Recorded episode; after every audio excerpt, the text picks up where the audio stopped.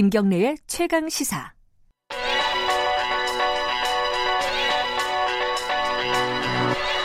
최강 시사 최한수의 눈.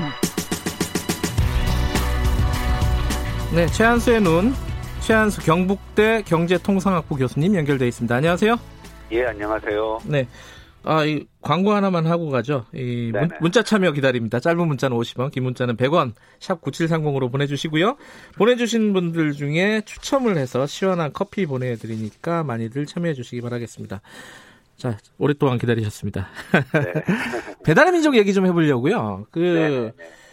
배달의 민족 그 사태라고 할까요? 그게 네. 터지고 나서 저희들이 그쪽 배달의 민족 그 임원하고 인터뷰를 했는데 네네. 그때만 해도 뭔가 사과는 했지만은 어, 요금 체계 개편안에 대해서 물러서지는 않을 분위기였어요. 예, 예. 결국은 이제 전면 백지화 이게 사실 정액제에서 정률제 이제 퍼센트로 바꾼 거잖아요. 한 달에 예를 들어 얼마를 내던 거를 이제 몇, 퍼, 몇, 몇 퍼센트를 뭐, 예, 예, 예, 가져가겠다 뭐 이렇게 바꾼 거 바꿨다가 이제 백지화를 한 건데 예. 뭐 결국 뭐 여론이 안 좋아서 백지화를 한 거죠, 그죠? 음. 그렇죠. 이제 일단 이게 제가 보기에는 네. 배민 측에서 네.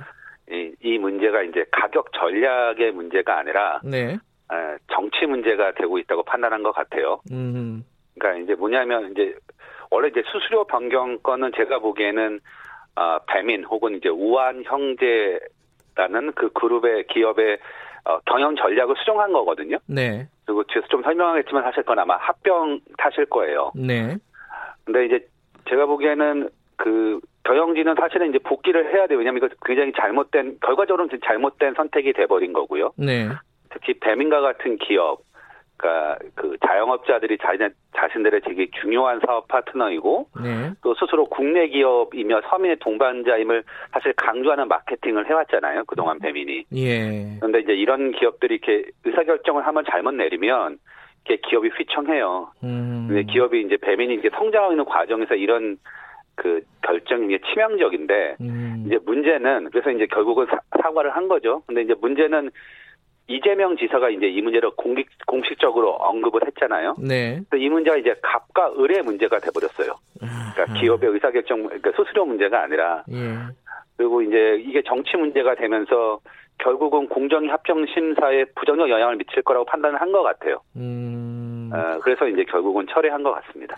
그게 이제 독일 딜리버리 히어로 예, 어, 예. 여기랑 이제 어, 인수합병을 하려고 지금 진행하고 있는 거잖아요, 그죠? 그렇죠. 이제 공정위 아마 신청한 걸로 알고 있어요. 예. 그러니까 딜리버리 히어로는 그 뭐 배달통 뭐 이런 업체들을 갖고 있기 때문에 예, 배... 우리나라 2, 3위 배달업 기, 배달 앱체들을 다 가지고 있죠. 네, 배달통하고 네. 요기요인가요? 예. 예, 예. 예 2등이 아마 요기요고 3위가 배달통으로 예. 알고 있습니다. 예. 고기를 이미 갖고 있는 곳과 배민이 합하면은 한 99% 된다면서요, 이게. 네네, 그렇죠. 그죠. 네. 근데 이게 그, 그러면 애초에도 이 어, 인수합병에 대해서 비판적인 시각들이 많이 있지 않았습니까? 그죠?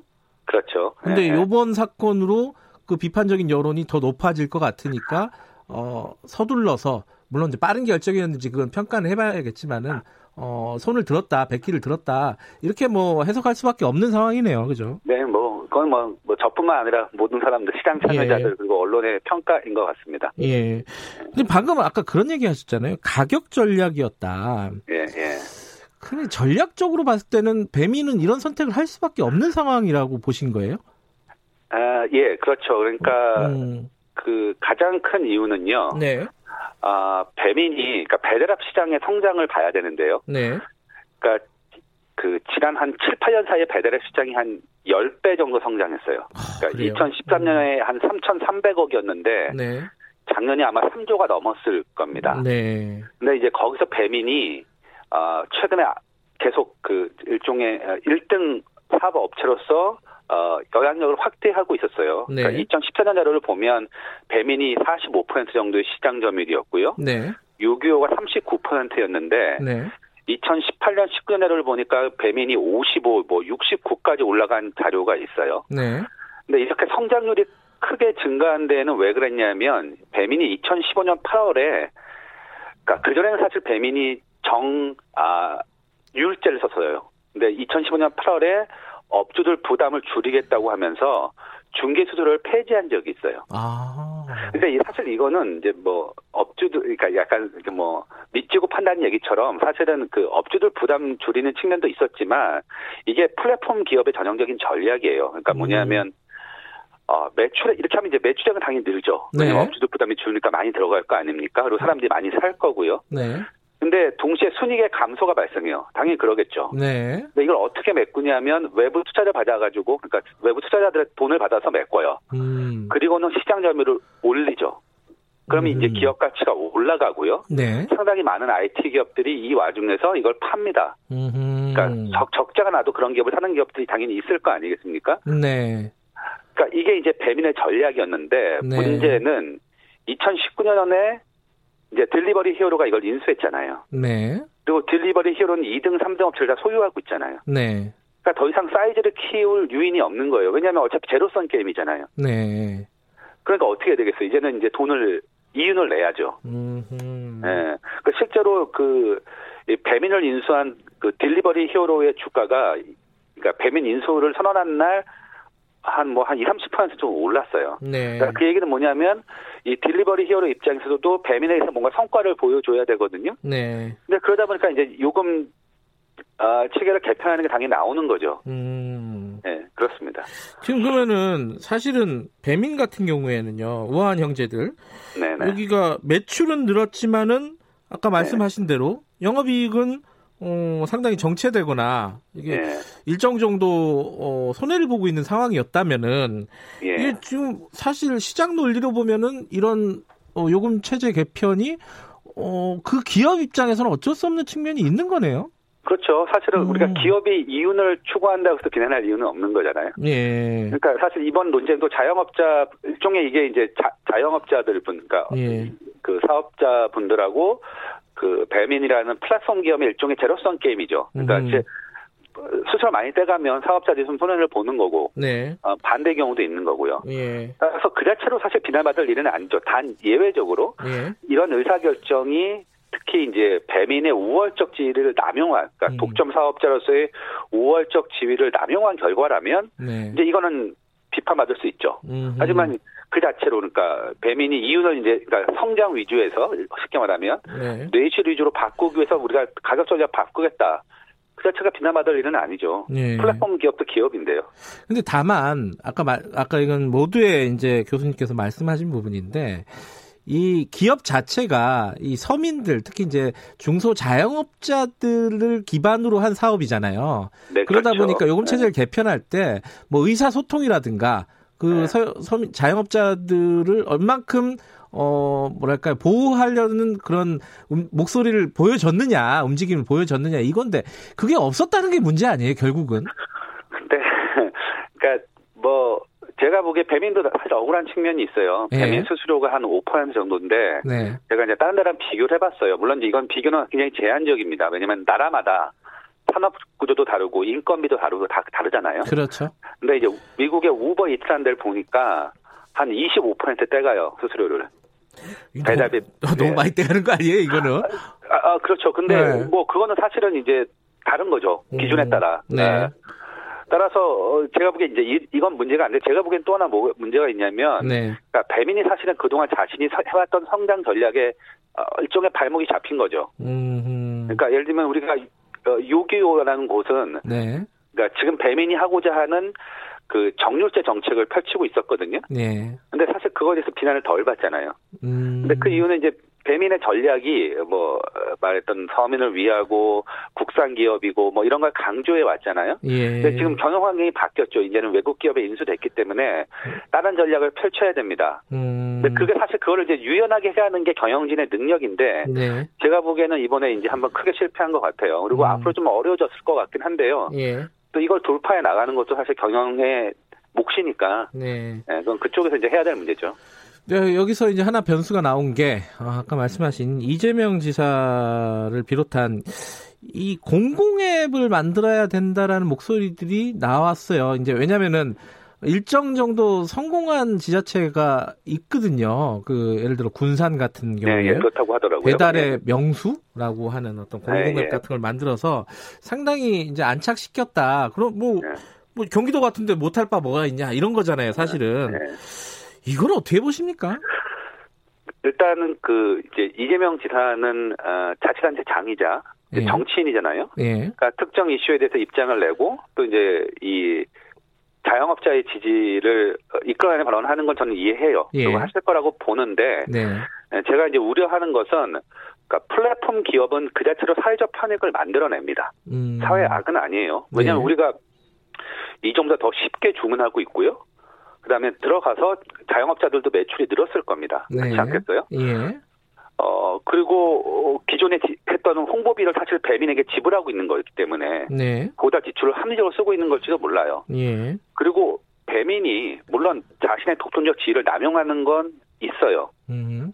어 근데 이거는 뭐냐면 독점에 대한 규제를 통해서 해결할 문제죠. 네. 그러니까 공정거래법을 통해 해결할 문제고 이거는 네. 공정의 역할입니다. 네.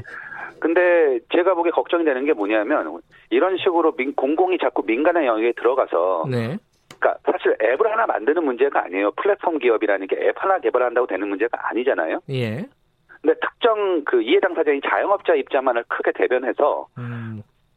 민간 영역에 들어가서 앱을 만든다. 그게 효과가 있겠는가라는 질문을 던지는 거죠. 음. 제가 예를 하나 들어보면 우리 한때 그 택시 이제 승차 거부 문제 때문에 네. 그리고 막 앱이 이제 뭐 카카오 택시도 생기고 그 와중에 서울시가 S 택시 앱이라는 걸 만들었었어요. 아 그래요? 기억하실지 모르 기억이 안 나요. 못하시죠? 예, 한번 검색해 보세요. 나와요. 예, 예. 그래서 그때 똑같은 논리로 만들었어요. 음. 그랬더니 어떤 일이 발생했냐면 서울시가 딱 1년 반, 반 만에 10억을 손해보고 접었어요.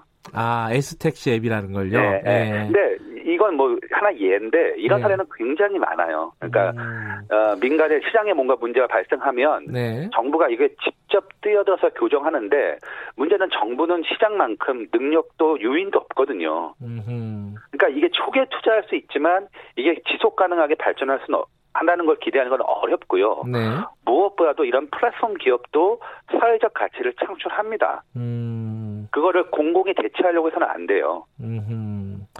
근데 이제 뭐 자영업자 입장이라든가 뭐 소비자 입장에서도 그래요. 그러니까 아니 그냥 겉으로 보기에는 중간에 이 수수료 떼먹는 애들 아니냐. 이 플랫폼 기업이라는 게 결국은 배달 노동자라든가 자영업자들한테 뺏어가는 애들 아니냐.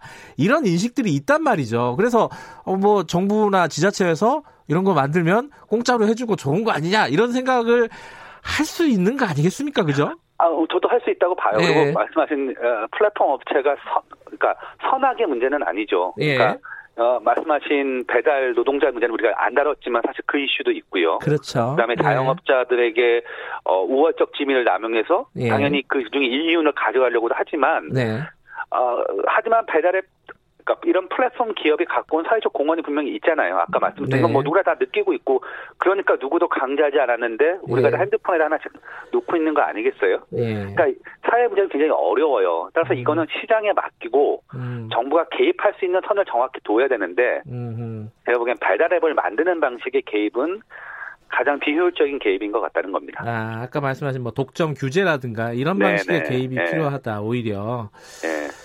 그리고 그 이런 배달앱을 만드는 게 지속 가능하고 민감보다 더 잘할 수 있다는 저는 근거는 별로 없는 것 같아요. 그렇지 음. 않을까요? 그러니까 배달의 명수 이런 걸 만든다고 해도 그 운영비는 결국은 공짜는 아니다. 이럴 수도 있어요, 그죠? 예, 공짜는 예, 아니죠. 있고요. 예. 당연히 뭐 세금이. 제가 보기에는 이제 예. 필요하면 세금을 써야 되는데 예. 그것보다는 이제 배달, 그러니까 배달, 그러니까 기업들은 이윤을 극대화해서 하루 종일 고민하잖아요. 네. 예. 그래서 거기서 소비, 소비자들도 편익을 얻고 그 네트워크에 들어간 사람들도 편익을 얻는 건데요. 네.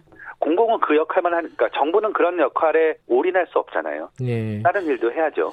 근데 최근에 보면요. 이게 뭐 타다도 그렇고 이 배달의 민족도 그렇고 얘기가 약간 범주가 다르긴 하지만은 네. 뭔가 이제 신산업 뭐 4차 산업혁명 뭐뭐 뭐 여러 가지 뭐 표현을 할 수 있겠습니다. 근데 이런 기업 들이 발을 못 붙이고 결과적으로는 조금 어려워지는 거 아니냐 우리나라에서 이런 목소리도 일부는 있어요. 이건 어떻게 네. 생각하세요?